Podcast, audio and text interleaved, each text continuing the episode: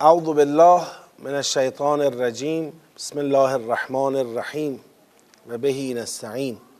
الحمد لله رب العالمین و صلی الله علی سیدنا و نبینا حبیب اله العالمین ابو القاسم المصطفى محمد و علی آله الطیبین الطاهرین و لعنت الله علی اعدائهم اجمعین من الان الى قیام یوم الدین. انشاءالله امروز تدبر در سوره مبارکه فتح رو با هم شروع می‌کنیم. سوره فتح می‌تونم بگم برادر دوقلوی سوره مبارکه محمد صلی الله علیه و آله و سلمه. خب در اون سوره خدا اون جبهه رو تشکیل داد. اون جبهه ای که به فرماندهی پیامبر برای مبارزه با کافرانی که مانع راه خدا هستند و در همون سوره برای اینکه مانع کارشکنی جریان مخالف قتال بشه حرفای لازم رو خدا مطرح فرمود. اما سوره فتح رو ما در فضایی می‌بینیم که گویا به هر حال پیامبر گرامی اسلام اولین قتال رو که باید انجام می‌دادن به دنبال سوره 47 مکلف شدن به قتال فی سبیل الله. اولین قتال رو که انجام دادند و اقدام کردند برای قتال یک سری فضاهایی تو جامعه به وجود آمده. حالا ایشالله وارد سوره میشیم بیشتر با سوره آشنا میشیم. اجمالا من اینو میگم. حضرت بالاخره بعد از اون فرایند و پروسه سنگین سوره 47 جبهه رو تشکیل داده حرکت کرده به سمت کجا؟ مکه. اولین جایی که اقدام کردن برای آزادسازی از دست کافرانی که مانع راه خدا هستند حرکت به سمت مکه آزادسازی خانه خدا از دست قاسبانش از دست مشرکان. رفتن رسیدن مکه ولی فرمان چی صادر کرد حضرت؟ صلح. قرار بود بجنگن صلح کردن برگشتن. خب اینجا یک سری مسائلی پیش اومد از یک طرف برای مؤمنان که خودشون آماده چی کرده بودن؟ جنگ کرده بودن الان کلی سوال داشتن که خب یعنی چی شد آخه؟ این رفتیم و نجنگیدیم و برگشتیم و این حرفا از یک طرف هم اون جریانی که مونده بودن تو مدینه و حاضر نشده بودن با پیغمبر همراه بشن اونا هم یه بساتی بود اینجا باز تو این فضاها تقریبا سوره 47 هم صحبت می‌کنه. حالا ما هم انشالله وارد میشیم می‌خونیم مفاهیم آیات رو کار می‌کنیم. دور اول بعد کم کم سیاقا رو می‌شناسیم فضاها رو تشخیص میدیم جنبندی می‌کنیم ارتباط یابی می‌کنیم تا به اون درک جامع راهبردی سوره فتح انشالله برسیم. اعوذ بالله من الشیطان الرجیم بسم الله الرحمن الرحیم انا فتحنا لك فتحا مبینا ما فتح کردیم برای تو گشودیم برای تو. فتح کردن به معنی گشودنه باز کردن گشودن. ما گشودیم برای تو. گشایشی آشکار. فتحا مبینا گشایشی آشکار. حالا قبل از اینکه از این آیه رد بشیم رو همین آیه خیلی ها وایستدن که این کدوم فتحه آیا اینجا اشاره می کند به همین صلح حدیبیه؟ اینو میگه انا فتحنا لک فتحا مبینا. آیا اشاره می کند به فتح مکه؟ میگه مکه فتح شد انا فتحنا لک فتحا مبینا. چیه داره میگه؟ رو این یه مقدار تمرکز کردن بعضی از مفسران که تشخیص بدن این کدوم فتحه. ولی ما در نگاه تدبری قبل از اینکه بخوایم رو مصداق تاکید کنیم میگیم اجازه بدید ادامه بدیم. ببینیم این فتح رو خود خدا به کجا داره میرسونه؟ شاید نشانه های بیشتری گیرمون بیاد که برای ما روشن بشه مصداق این فتح چیه. میگه انا فتحنا لک فتحا مبینا لیغفر لك الله. ما تقدم من ذنبك و ما تأخر. این ل در لیغفر لك الله لام جره یغفره اگر منصوب شده چون یه ان مقدر داره. لان یغفر لک الله. یعنی لمغفرت الله. ان یغفره می‌دونن ان تعویل به مصدر می‌کنه. ان یغفره میشه مغفره. لیغفر لک الله یعنی لمغفرت الله ایاک. لمغفرت الله لک. ما فتح کردیم برای تو گشودیم برای تو. گشایشی آشکار به چه منظور؟ به منظور مغفرت خدا برای تو. لام جر یه معنی لازم داره. یه متعلق لازم داره لیغفره به کجا متعلقه؟ متعلق است؟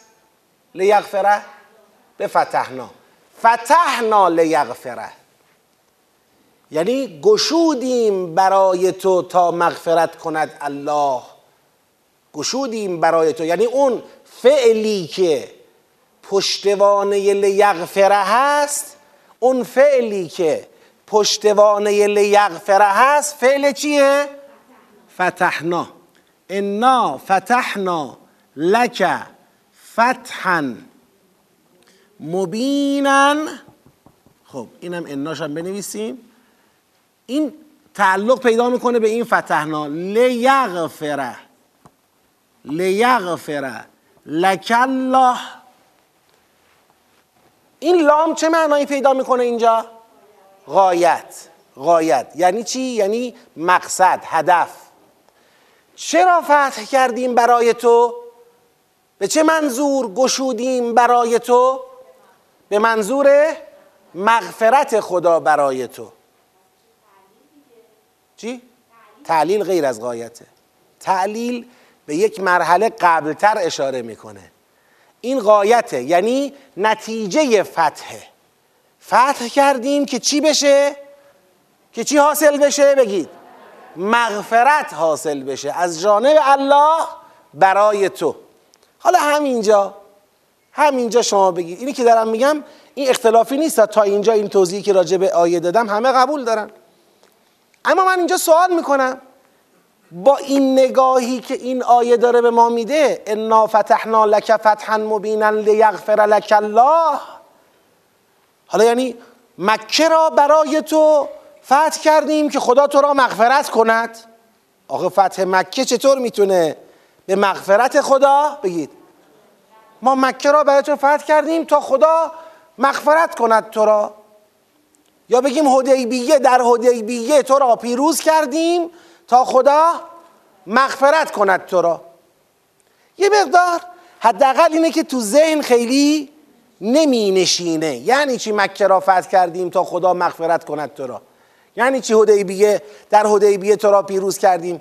لذا بنده به همین جا که رسیدم از مصداقهایی که تو این آیه مطرح شده بود دیگه دلم گرم نشد. یعنی چی فتح مکه؟ یعنی چی فتح حدیبیه؟ حالا یکم جلوتر بدیم روشن میشه. لیغفر لک الله. خب خدا مغفرت کند برای تو. چه چیز را؟ بگید. ما تقدم من ذنبک و ما تأخر. ما تأخره؟ بگید. من احسن. یعنی ما تأخرم این من ذنبک رو تو کروشه داره دیگه. دیگه فقط تکرار نشده. یعنی ما فتح کردیم برای تو فتحی مبین تا مغفرت کند خدا برای تو. ما تقدم من ذنبک و ما تأخر. ما تقدم من ذنبک. یعنی ذنبی که از تو تقدم گذشت. یعنی ذنبی که از تو گذشت پشت سر گذاشتی و ما تأخر من ذنبک. یعنی ذنبی که قراره بعدن برسد. پس ما تقدم من ذنبک و ما تأخر یعنی چی؟ ذنبی که از تو گذشت ذنبی که از تو قرار است هنوز بیاید صادر بشود. ما گذشته و آینده.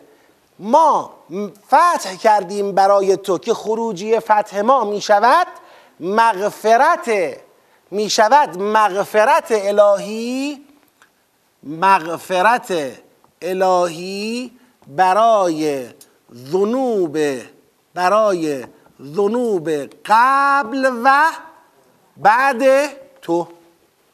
این میشه اولین خروجی فتح اولین غایت فتح مغفرت الهی برای گناهان و ذنوب قبل و بعد توست. خب اینجا که رسیده شده معرکه آرا و اقوال مفسرین که آقا چیکار کنیم؟ آقا پیغمبری که ما می‌شناسیم چیه؟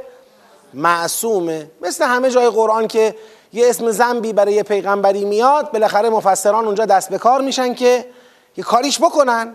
این میگه ترک اولاس اون میگه منظور از زنب. مثلا پیامد عمله اصلا اشاره به گناه یا غیره نداره. من در سوره خود 47 هم گفتم اونجایی که میگه خدا فرمود فعلم انه لا اله الا الله یا الا هو. الا الله و استغفر لذنبک وللمؤمنین و اونجا گفتم گفتم آقا زود رو کلمه ذنب وای نستید. ذنب یعنی گناه. با این معنی گناه بودن ذنب زود ور ندید قبل از اینکه شما بخواید به معنی ذنب تصرفی تو معنی ذنب یا گناه بکنید بگید معنی گناه ندارد و چه قبل از این حرفا یه مقدار به خود کلمه مغفرت فکر کنید. اونجا گفتم یه استدلالی داریم در سوره فتح. که با کمک سوره فتح این استدلال کامل میشه که در قرآن مغفرت در فرهنگ دین مغفرت بر دو حالت است. یک مغفرت بعد از گناه. دو مغفرت قبل از گناه. خب خوب دقت کنید. این استدلاله. این استدلال رو اگر خوب درک بکنید همین آیه ای که چالش مفسران هست. برای اسمت پیغمبر همین آیه میشه دلیل اسمت پیغمبر. نیازی به چالشی اینجا وجود نداره. این یک استدلاله. مغفرت بعد از گناه اینه که کسی گناه کند بعد خدا او را ببخشد. مغفرت قبل از گناه اینه که کسی خدا او را مغفرت کند پس او گناه نکند. همه ما انسان ها در معرض گناه هستیم. اگر خداوند اون نقص ما را اون میل ما را به گناه اون عیب درونی ما را بپوشاند از گناه چی میشه؟ پیشگیری میشه. یعنی دیگه گناه اتفاق نمیفته اقلا اینو خوب می‌فهمن. درباره بیماری یه وقت شما بیمار میشی و بعد می‌خوای با مصرف دارو بیماری خودتو درمان کنی. یه وقت هست پیشگیری می‌کنی یعنی با تغذیه مناسب یا استفاده از دم کردنی های مناسب و به موقع جلوگیری می‌کنی از اینکه اصلا بیمار بشی. خب اینا هر دوتاش میشه گفت در حوزه درمان میگنجه. منتها یکی پیشگیرانه قبل بیماری یکی بعد بیماری. گناه هم همینه. یه بار از سب کنیم اول گناه انجام بشه. خب حالا انجام شد دیگه وقتشه. استغفر الله ربی و اتوب الی یکی هم اینه که می‌بینیم آقا گناه می‌خواد بشه. پس دست به کار بشم. استغفر الله ربی و اتوب الی خدایا جلوی گناه کردن منو بگیر. از خدا مغفرت باید بخوام که گناه نکنم. و الا خب منم در معرض گناهم. منم به گناه آلوده میشم دیگه. از خدا می‌خوام خدا بپوشونه. عیب مرا نقص مرا. بپوشونه خب بعد اون اتفاق بیفته که گناه صورت نگیره. خب خواستم بگم مغفرت از جانب خدا برای پیغمبر چه در سوره 47 چه در سوره 48 که سوره فتح باشه؟ از کدوم نوعه مغفرت قبل از گناهه؟ یعنی اصلا پیغمبر گناهی نمی‌کنه که بعدش خدا بخواد مغفرت کنه او را. حالا گفتیم استدلال. استدلال چیه؟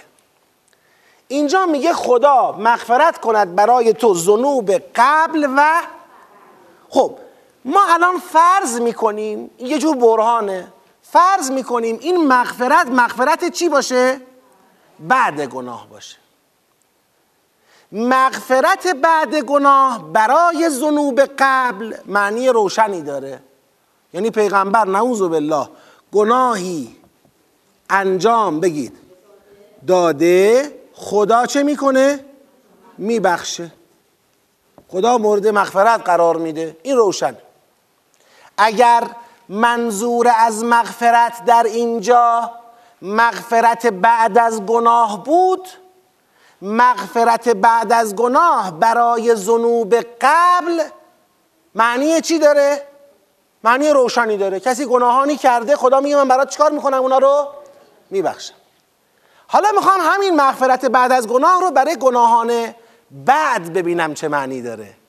پیغمبر از این به بعدم هرچی گناه بکنی باز من چیکار می‌کنم؟ میبخشم. میشه چی؟ معنیش؟ بگید. آفرین میشه تجویز گناه. میشه تجویز گناه. آ گناه های قبلی که کردی میبخشم. گناه های بعدی هم که هنوز نکردی پیش پیش میبخشم. یعنی برو راحت. گناهاتو بکن تو. تو چیکار داری؟ آقا تو گناهاتو انجام بده من میبخشم. اصلا میشه؟ شما تجویز گناه رو به هر جای قرآن عرضه کنی قرآن چکار می‌کنه؟ قرآن ردش می‌کنه. میگه تجویز گناه. اصلا تو فرهنگ قرآن به کسی چک سفید امضا برو گناه کن جور در نمیاد. با هیچ جای قرآن جور در نمیاد. از صدر تا زیل قرآن همه جا صحبت از تقوا و گناه نکردنه. هیچ جا به کسی چک ندادن چک سفید امضا تو برو گناه تو بکن ما وسط میبخشیم.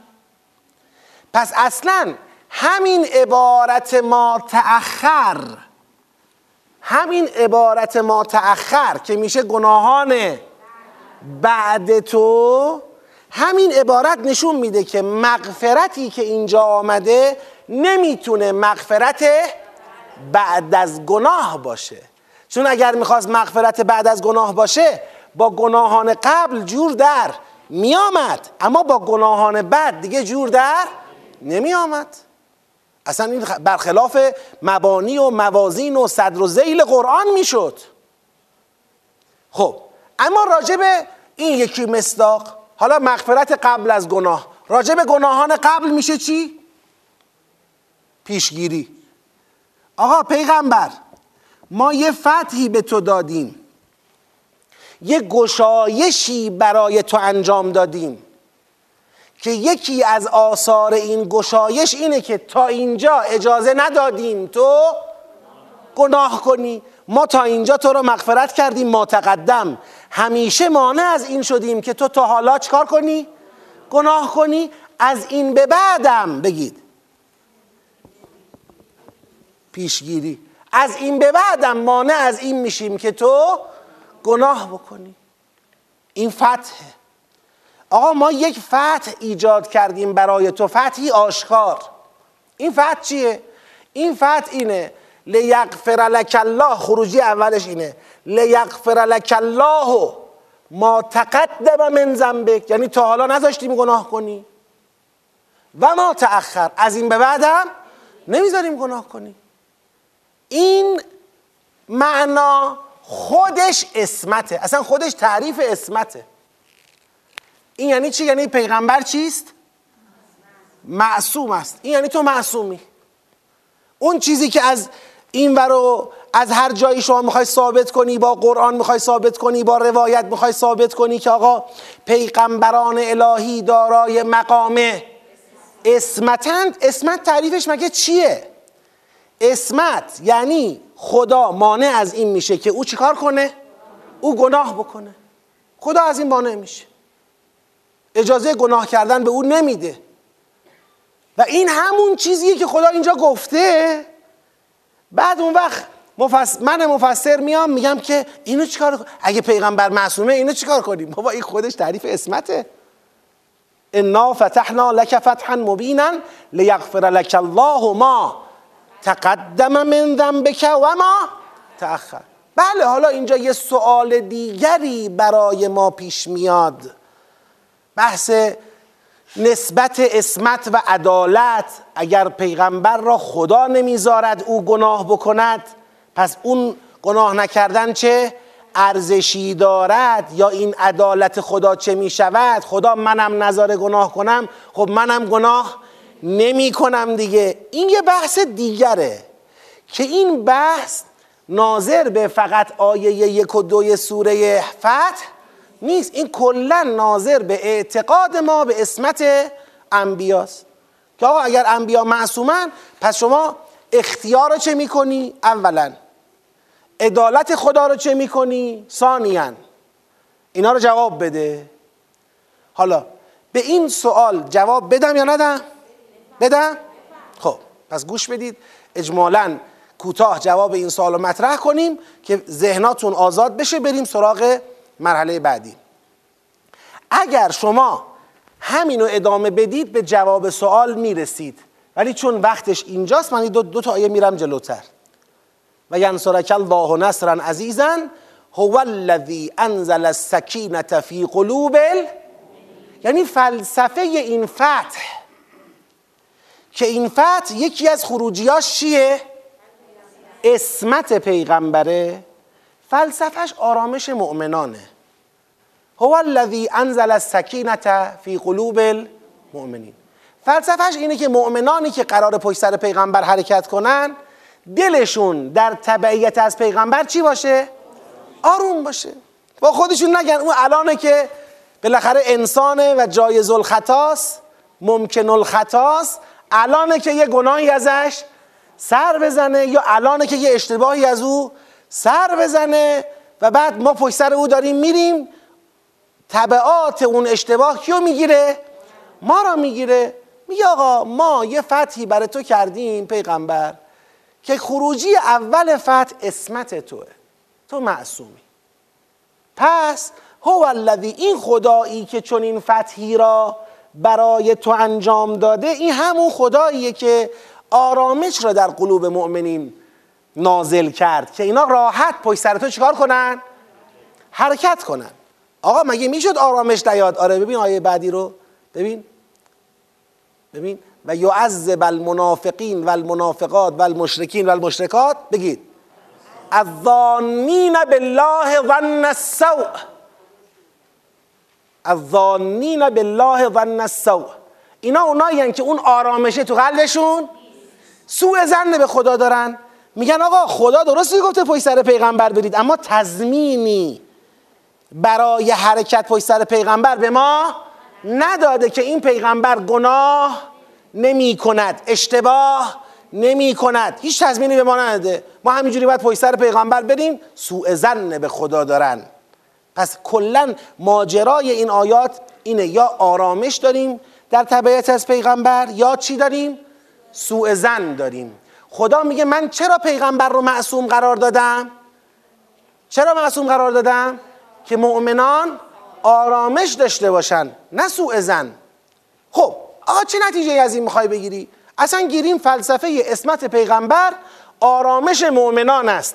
بالاخره شما جواب سوال عدالت رو و جواب سوال اختیار رو ندادی. حالا گیریم که آرامش مؤمنان است. عدالت خدا چی میشه؟ خب منم می‌تونست همینجور معصوم قرار بده.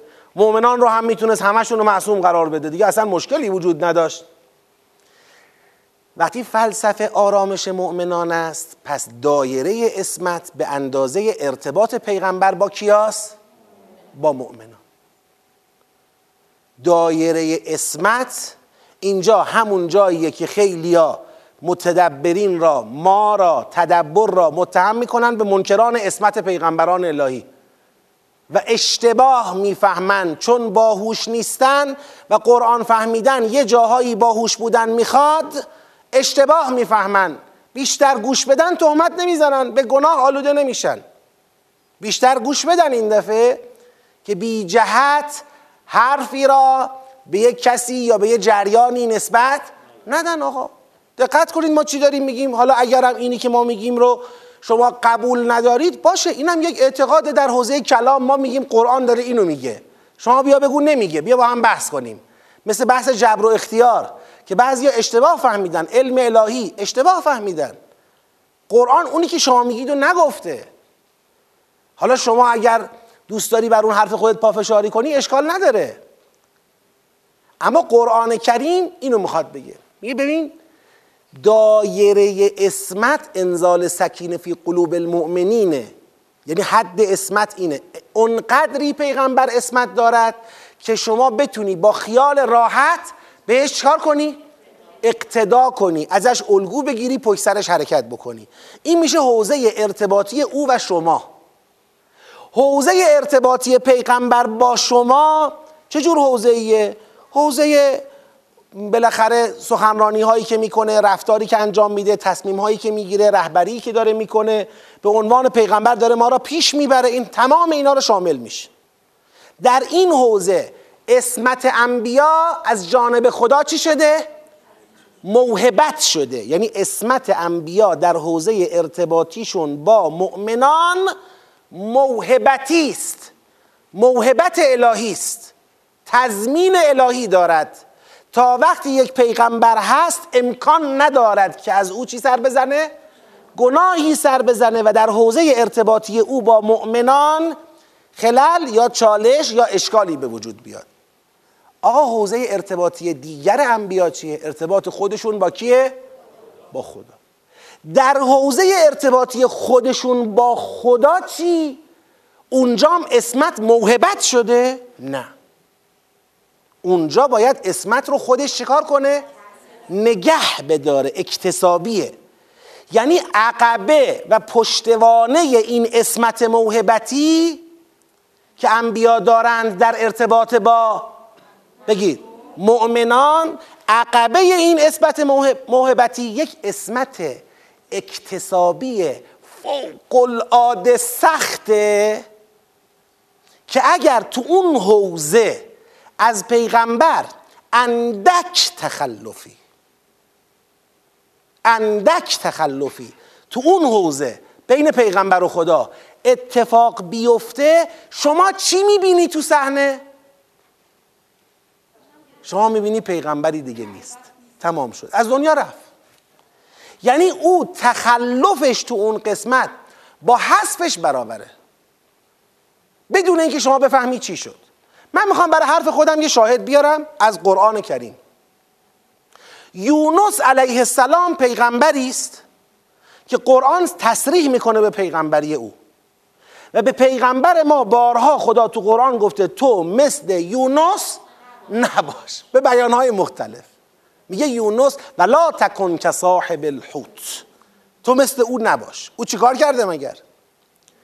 قبل اینکه خدا به او اجازه بده و البته بعد اینکه وظیفه خود را در قبال مردم انجام داده بود حجت را تمام کرده بود وظیفه خود را انجام داده بود و عذابی که وعده کرده بود داشت می آمد یونس قبل اینکه خدا بهش اجازه بده و مردم هم خبردار نبودن که رفتن یونس با اجازه خدا بود یا مردم که نمی‌دونستن می‌دونستن؟ شما به من بگید. هیچ. این چیزی بود بین یونس و کی؟ اینجا جایی بود که یونس اشتباه کرد و نباید می‌کرد. خوب دقت کنید. اشتباهش به کجا خد چه اشتباهی کرده؟ هیچی. قبل اینکه خدا بهش بگه برو رفته. آدم کشته؟ نه. ارز کسی رو مورد تعدی قرار داده؟ نه. کاراش هم انجام داده. همه چی میگم بسیار سخت مال اینه. بسیار سخت. هیچ این بنده خدا کاراشو کرده؟ حالا دیگه خدای با ما کار نداری عذابه داره میاد. مثل اینکه تلفن قطعه. مثلا هنوز خدا وقت نکرده باش تماس بگیره. اون من تا که وایسم؟ اینجا میاد منم. بگید. عذاب میاد منم؟ می‌گیره. اما هنوز خدا نگفته برو. آه حالا خدا شاید نعوذ بالله نعوذ بالله شیطان دیگه. حالا شاید خدا یه لحظه حواسش پرت شده و برو. دیگه الان عذاب اومد تو هم که با اینا نابود میشی. یونس رفت. خدا گفت رفتی؟ من گفتم بری. از من سوال کردی؟ من گفتم برو. یا من بهت گفتم برو؟ نه. خب قرعه بندازی. طوفان برو دریا. دریا میخروشد. کشتی رو دریاست. طوفان برو. کشتی خواهد شکست. باید کشتی سبک بشه. یکی رو باید بندازیم بیرون. نهنگ ها اومدن اینجا. باید یکی رو بندازیم بخورن بلکه اینا برن. قره بنداز. یونس. برو تو دریا. پیغمبر الهی. سالها زحمت کشیده. کاراشو به درستی انجام داده. فقط یه جا خالی کردن قبل از اذن خدا. اینجا لازم نیست اون کاری. حسنات الابرار سیعات المقربین اون چه برای من و تو اجر بابتش میدن میگن باری کلا. این چه آقای خوبی بود خودش فهمید باید بره. من و شما رو بابتش می‌برن جایزه هم بهمون میدن. فردای قیامت میگن باری کلا آفرین. پسر خوب چقدر تو عاقلی. فهمیدی. خودت رفتی. آدم باید همینطور باشه. اون چه که ما را بابتش جایزه میدن اونا را بابتش مجازات می‌کنن. حسنات الابرار سیعات المقربین. بعد رفت تو شکم ماهی. خدا میگه لولا ان تدارکه نعمت من ربه. لنبذ بالعراء و هو مذموم. استخوناش پرت می‌شد تو ساحل در حالی که مذمت شده بود. تو شکم ماهی تو تاریکی ها پروردگار رو صدا کرد. گفتش که انی کنت من الظالمین. سبحانك انی کنت من الظالمین. من به خودم ظلم کردم. خدا جبران کرد براش. خدا توبهش رو قبول کرد. یونس اومد شد آیه و نشانه این که جهانیان بدانند.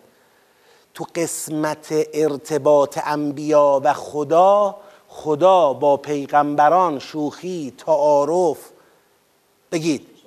ندارد. فکر نکن شما این پیغمبر اگر برای شما معصوم است یعنی در ارتباط با خدا یه آدمیه که بخوادم گناه کنه نمی‌تونه.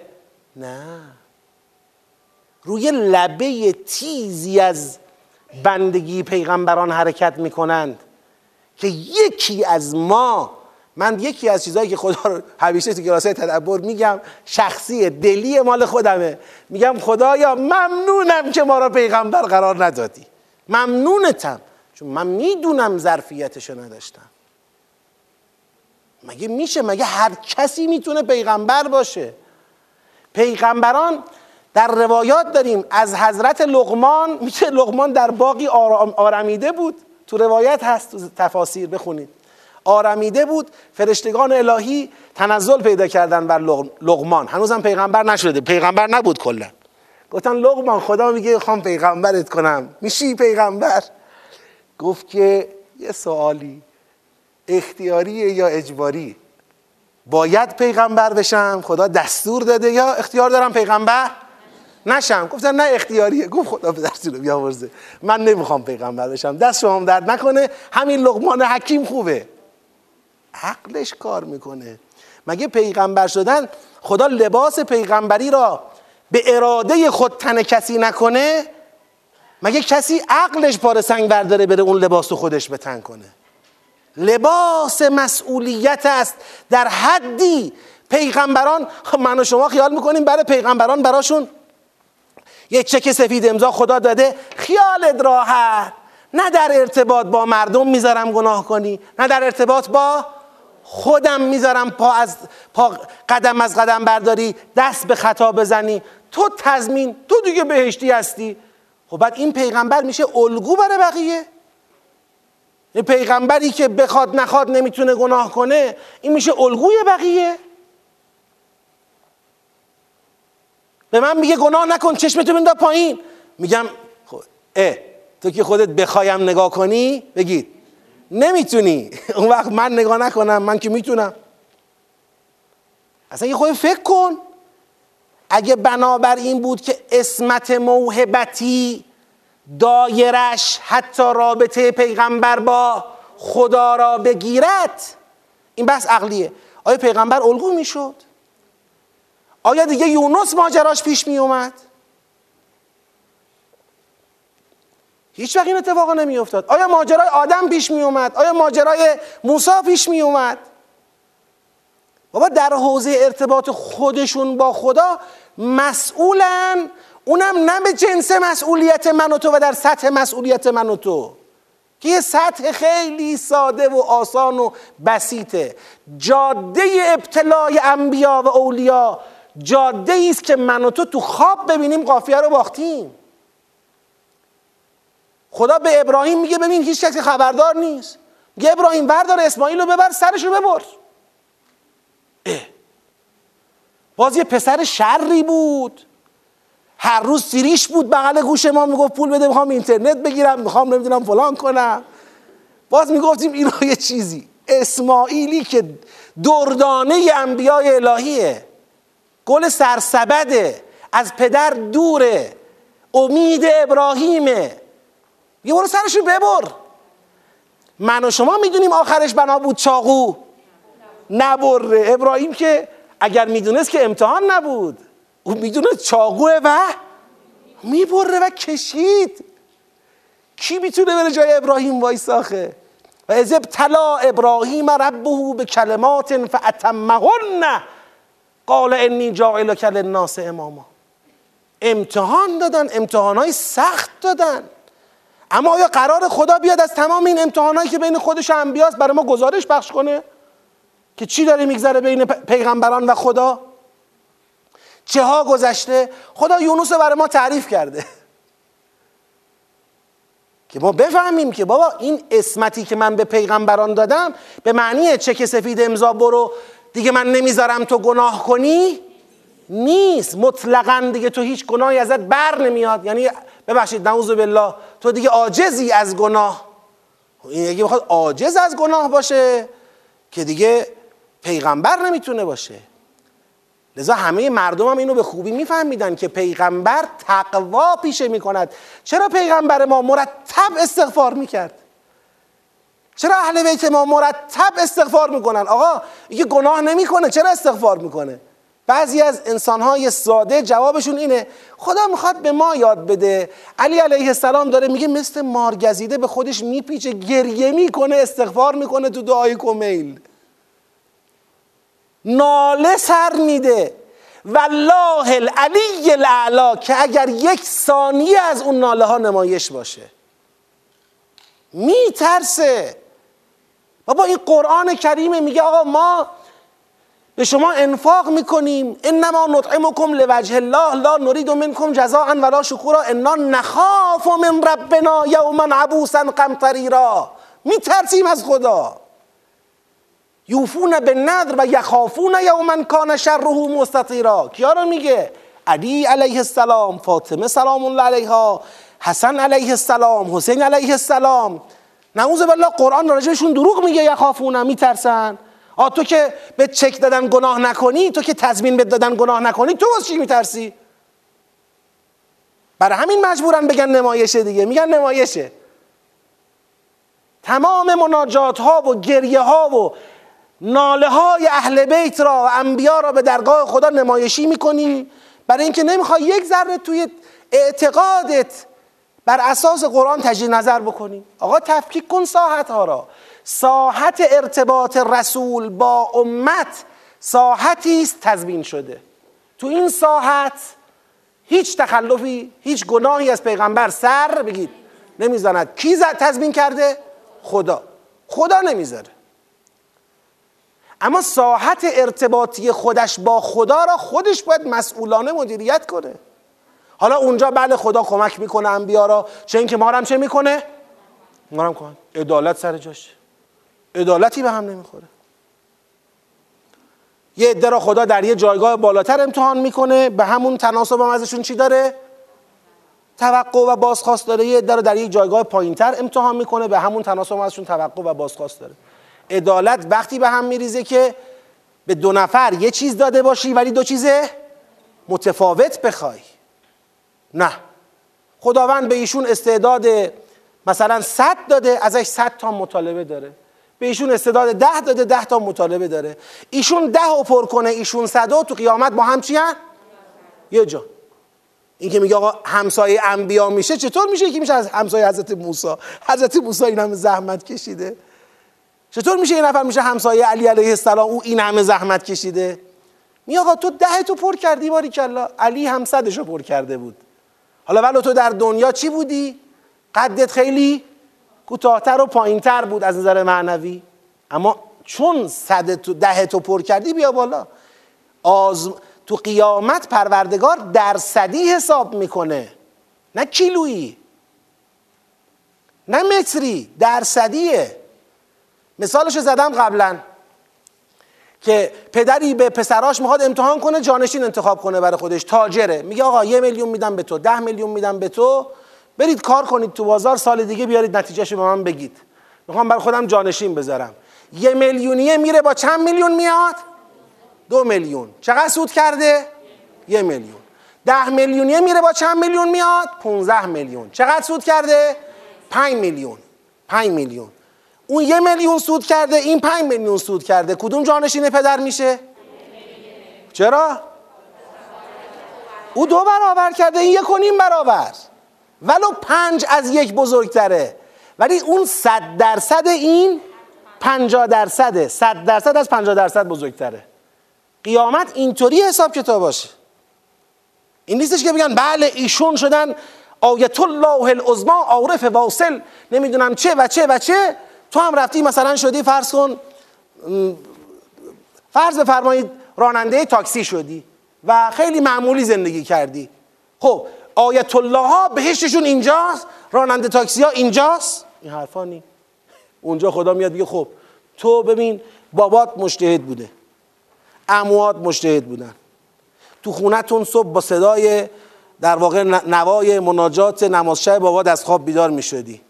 بیدار می‌شدی مادرت با سبحان الله یه چایی وسط بیریخ میذاشت جلوت اونو میخوردی. بعد یه خورده قرآن میخوندی و نماز شبی و بعد خواب قیلوله و بساتی و فلانی و کلاسی و درسی و اینا همه من به تو فراهم کرده بودم. استعدادم که این بد داده بودم. تو شدی آیت الله العظما باری کلا بعد نی 50 درصد اومدی جلو. خوبه. بعد میاد سراغ اون یکی میگه اما تو. صبح بابات میومد یه لگد اول اینجوری نصارت میگه پاشی بیدی بچه. بلند می‌شدی مامانت میگه برو نون بگیر. می‌رفتی نونو می‌گرفتی. تا می‌خواستی بیای باید از خونه می‌زدی بیرون دنبال یه لغمه نون. بعدش می‌خواستی درس بخونی. امکانات نبود. می‌خواستی نمی‌دونم چه کنی. استعدادت هم که معمولی بود. خب تو پای کلا تو همچین صد درصد یا یعنی کل سرمایت تو بهینه مصرف یا بهینه رشد کردی. خب آیه ایشون همسایه علی علیه السلام هستن حضرت آیت الله العظما فلانی دو تا کوچه پایین تر مثلا ته کوچه بنبست جا دارن. خب آقا ربطی نداره. مگر تو قیامت به اسم و رسم خافضتون رافعه؟ حساب کتاب قیامت درصدی خدا می‌دونه به هر کی چی داده ازش چی می‌خواد. استعداد چقدر بهش داده؟ پدر مادرش کی بودن؟ برادر خواهراش کی بودن؟ فامیلش کی بودن؟ محل زندگیش کجا بوده؟ ظرفیت هاش چی بوده؟ همه رو خدا می‌دونه. حساب کتابای خدا درصدی خدا بدهکار کسی نخواهد شد. پس نه اختیار انبیا در اسمت مخدوشه نه عدالت خدا در اسمت انبیا مخدوشه. ربطی نداره. اصلا اسمت یه مقام موهبتی است برای مدیریت جامعه. خدا انبیا را معصوم قرار داده است تا مردم در اعتماد به انبیا دلشون چی باشه؟ آرام باشه. همینه بله. لا یکلف الله نفسا الا وسعها. هم همینه. منتها حالا تو قصه لا یکلف الله نفسا الا وسعها و این بحث درصدی اینجا یه تذکر باید بدم. از اون تذکرهای مهم راهبردی. اینجا خود ما میایم میگیم خب پس الحمدلله من تا حالا داشتم تلاش می‌کردم که برسم به درجات عالی اجتهاد و عرفان و معرفت و تقوا و فلان. چون خیال می‌کردم تا به اونجا نرسی به بعضی جاهای بهشت رات نمیدن. می‌خواستم نماز شبه رو هر طور شده بیارم تو برنامه و می‌خواستم هفته یه بار اقلا روزه بگیرم و چه کنم و برنامه ها داشتم برای خودم. سلوکی تعریف می‌کردم. خدا رو شکر یا آقا بود. این اومد به ما گفتش که آقا اینطوری نیست به حسب استعداد من که بابام اینه مثلا مادرم اینه خواهرم اینه خانوادم اینه. پس من لازم نیست اینقدر خودم رو کلا میره سرمون. یه وقت فردای قیامت میگه فلانی تو استعداد تو این حساب کردی نگاه کن چی بد داده بودم نگاه می‌کنی؟ می‌بینی اونی که بد داده ما فوق تصورته. برای همینه که برای حرکت نباید رو خودت کم حساب کنی جهاد باید بکنی. الذین جاهدوا فینا. باید سعی بکنی. اونایی که آخرت رو می‌خوان و سعا لها سعیها. باید سعی بکنی. یعنی باید بذل وسع. جهاد یعنی بذل وسع. یعنی هیچی کم نذار.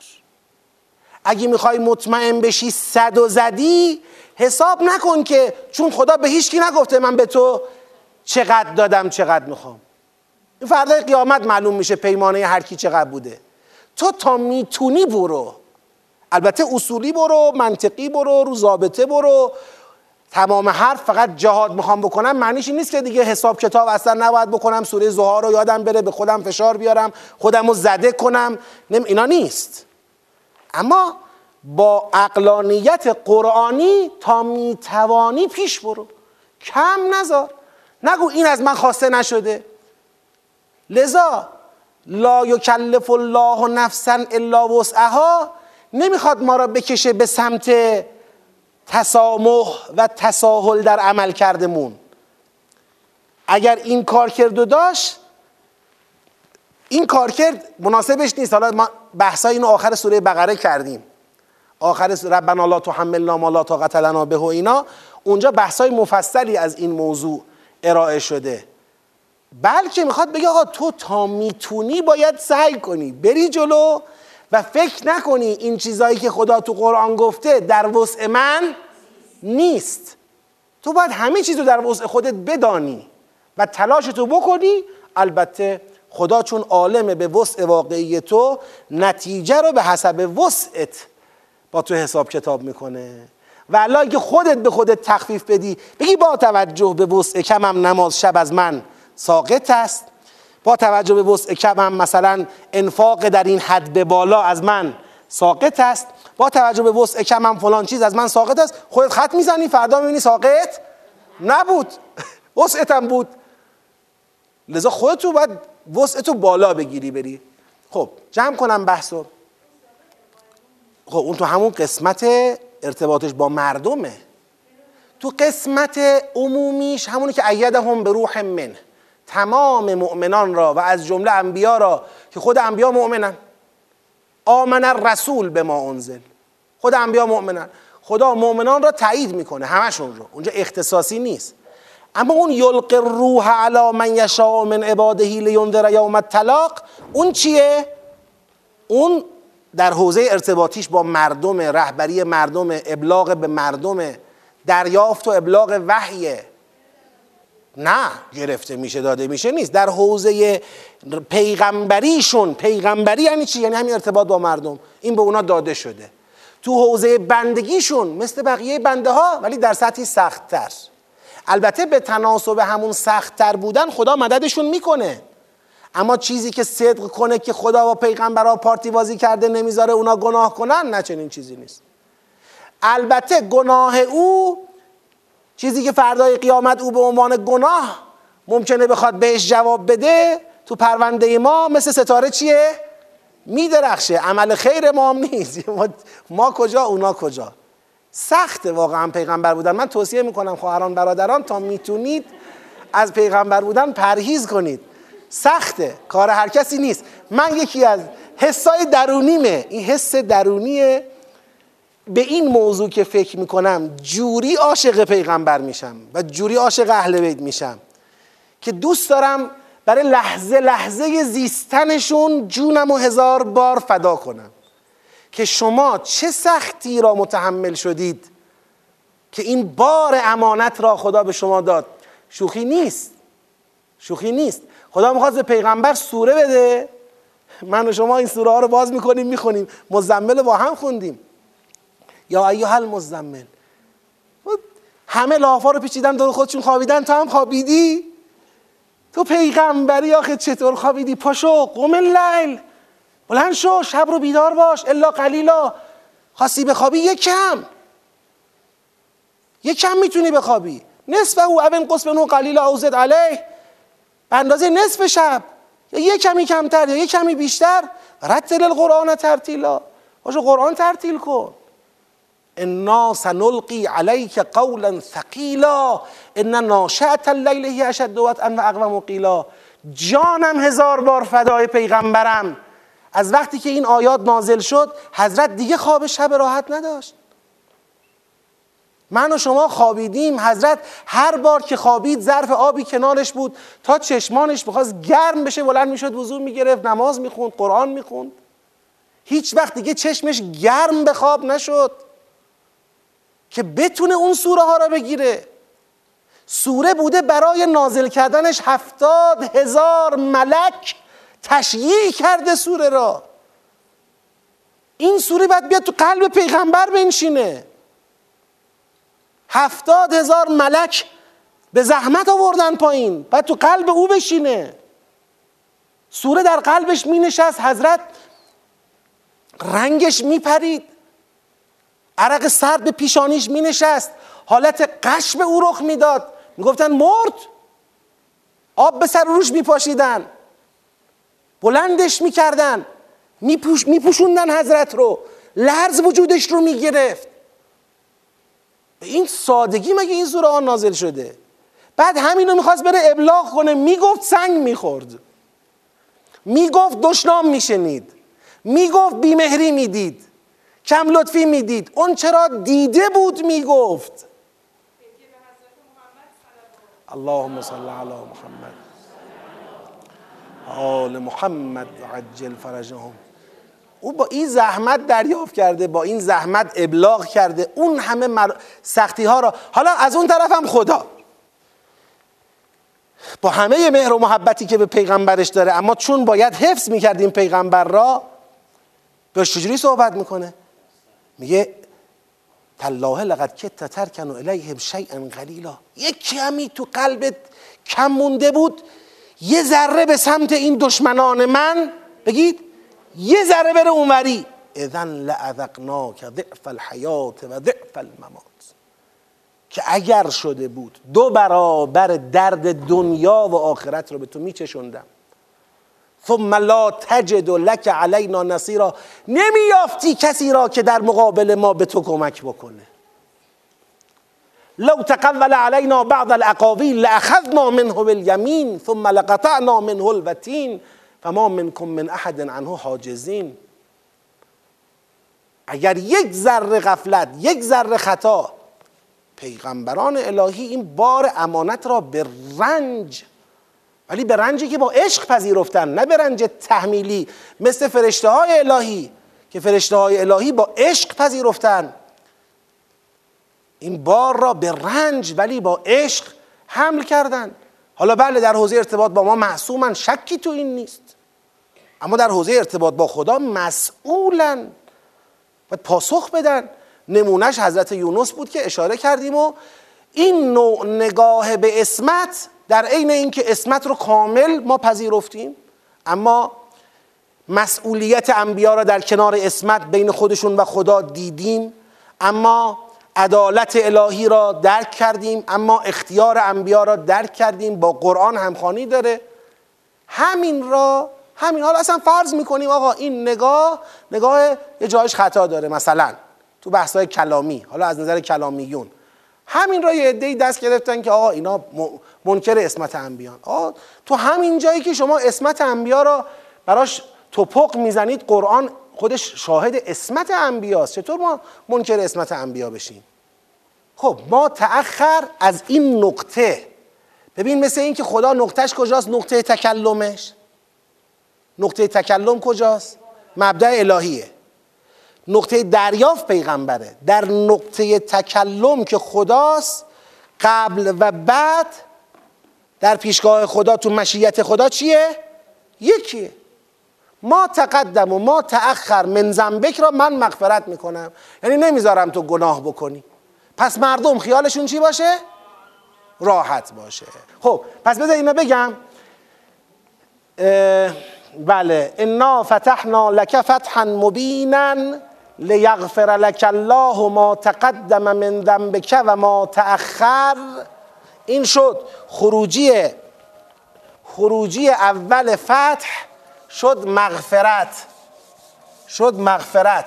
لیغفر لك الله ما تقدم من ذنبك و ما تأخر و یتم نعمته علیک. برید از نماز. یتم نعمته علیک دیگه بعد از نماز. صلواتی ختم بفرمایید